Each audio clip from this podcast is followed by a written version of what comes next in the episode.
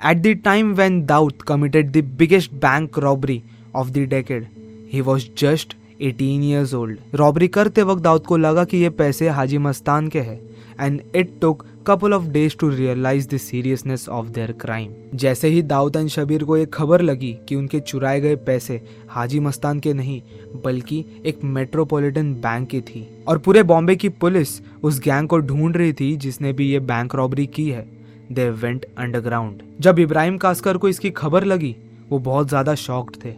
अगले दो दिन तक दाऊद और शबीर घर नहीं लौटे। अब तक पुलिस ने उनके बाकी गैंग मेंबर्स को अरेस्ट भी कर लिया था। This is when Ibrahim Kaskar decided to take matter in his own hand Ibrahim ने अपने सोर्सेस को यूज़ करके शबीर और दाऊद को ढूंढ निकाला and brought them home Ibrahim ने उस दिन अपने बेल्ट से दोनों बेटों को पीट पीट कर उनकी चमड़ी उधेड़ दी।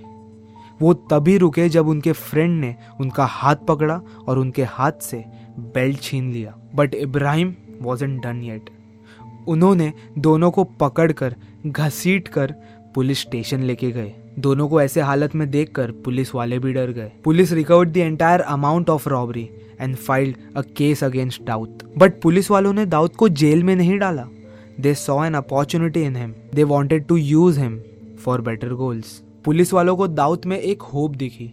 यू सी उन दिनों करीम लाला के बिज़नेस ने धीरे धीरे बैक सीट लेना शुरू कर दिया था। There were other were growing in the city Amirzada, Alamzeb and Samad Khan were few among them Samad Khan was also nephew of Karim Lala. ये पठान गैंग ना ही पुलिस से डरती थी, ना ही किसी अथॉरिटीज से।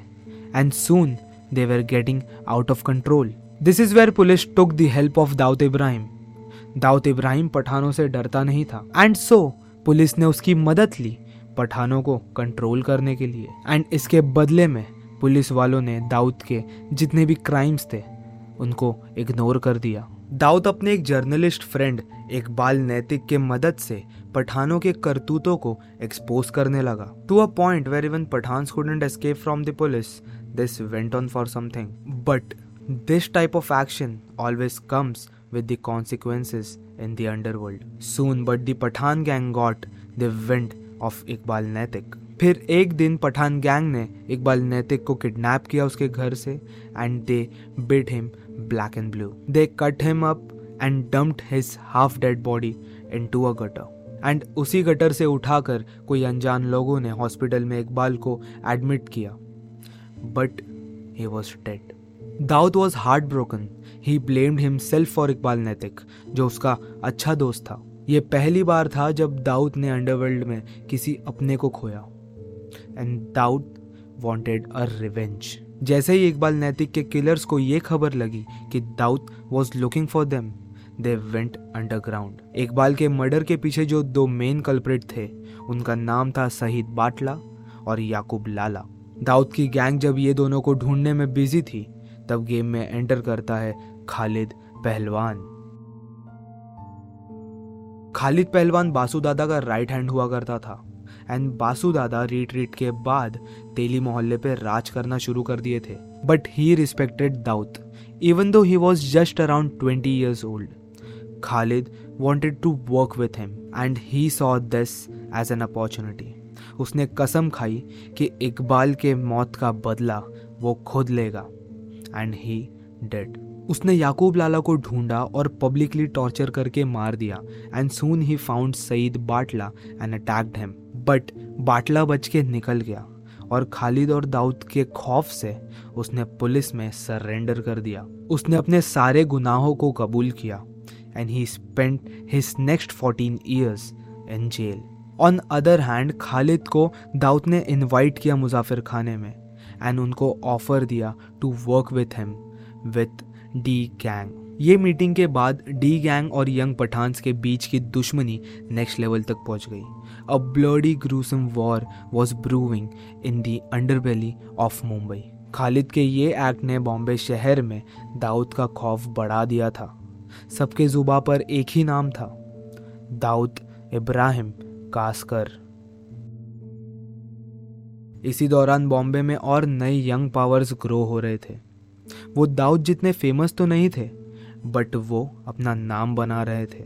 रामा नाइक, बाबू रेशम एंड अरुण गवली तीनों मिलकर बाइक हल्ला में सट्टेबाजी का धंधा चलाते थे, जिसे मटका बिज़नेस भी कहा जाता है। इन तीनों ने अपने सारे दुश्मनों को हरा कर मार कर इस मटका बिज़नेस में अपना मोनोपोली खड़ा किया था। They couldn't grow multifold from here but then कुछ हुआ।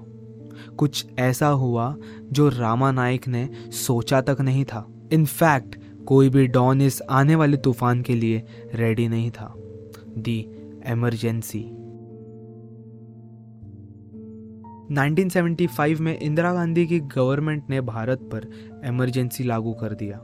And as a part of it they started arresting an undesirable member of society this list included the leaders of the mafia like Haji Mastan Varadarajan Karim Lala Dawood Ibrahim the Pathans Rama Naik and Arun Gawli अगले दो साल तक Bombay mafia control में थे because most of them were already in jail इनमें से Haji Mastan and Karim Lala पर बहुत सीरियस केस लगे एंड इसलिए इमरजेंसी लागू हटने के बाद भी वो दोनों को बेल नहीं मिली। वो जेल में ही थे।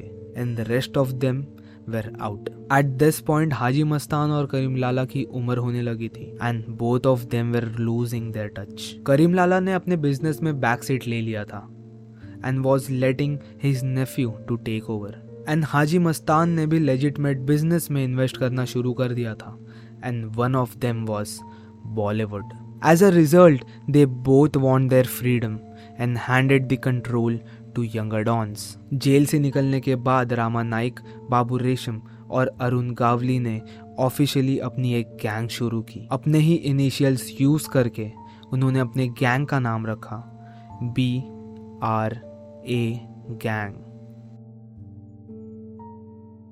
BRA gang ने भाई खल्ला एरिया में अपना दबदबा बना लिया था। They started controlling extortion business and gambling business in the area and started flourishing. On the other hand, Daud Shabir gang and Pathan gangs were locking horns with each other. वो दोनों gang एक दूसरे पे attack करते रहे there were blood all over the city and this was everyone's business and Haji Mastan ने एक meeting बुलाई वो मीटिंग में हाजी मस्तान खुद करीम लाला दाऊद शबीर अमीरजादा और आलम जेब इन्वॉल्व थे। इसके अलावा बॉम्बे माफिया के बड़े बड़े दिग्गज भी इन्वॉल्व थे वो मीटिंग में। इस मीटिंग में हाजी मस्तान ने दोनों गैंग्स के बीच में कॉम्प्रोमाइज कराया और एक दूसरे पे अटैक करने पे रोक लगाया। This was historic Bombay mafia के इतिहास में यह पहली बार हुआ था जब दो दुश्मन गैंग्स एक साथ आकर हाथ मिलाए। Now For Daud and Shabir gang, this compromise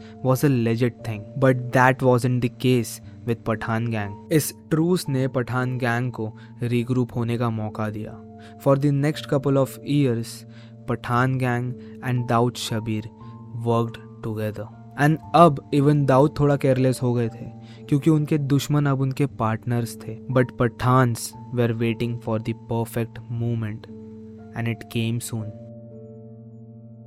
on twelfth of February 1981 की रात को, शबीर इब्राहिम कास्कर को एक प्रोस्टिट्यूट के साथ कार में पाँच लोगों ने गोलियों से छन्नी कर दिया एंड उसकी जान ले ली।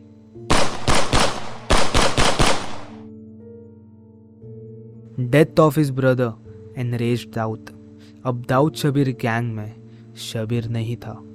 And so the gang was renamed to D gang and Daud was the only sole leader. But Daud didn't have time to celebrate his newfound title. Dawood के दिमाग में बस एक ही चीज़ चल रही थी एंड वो था रिवेंज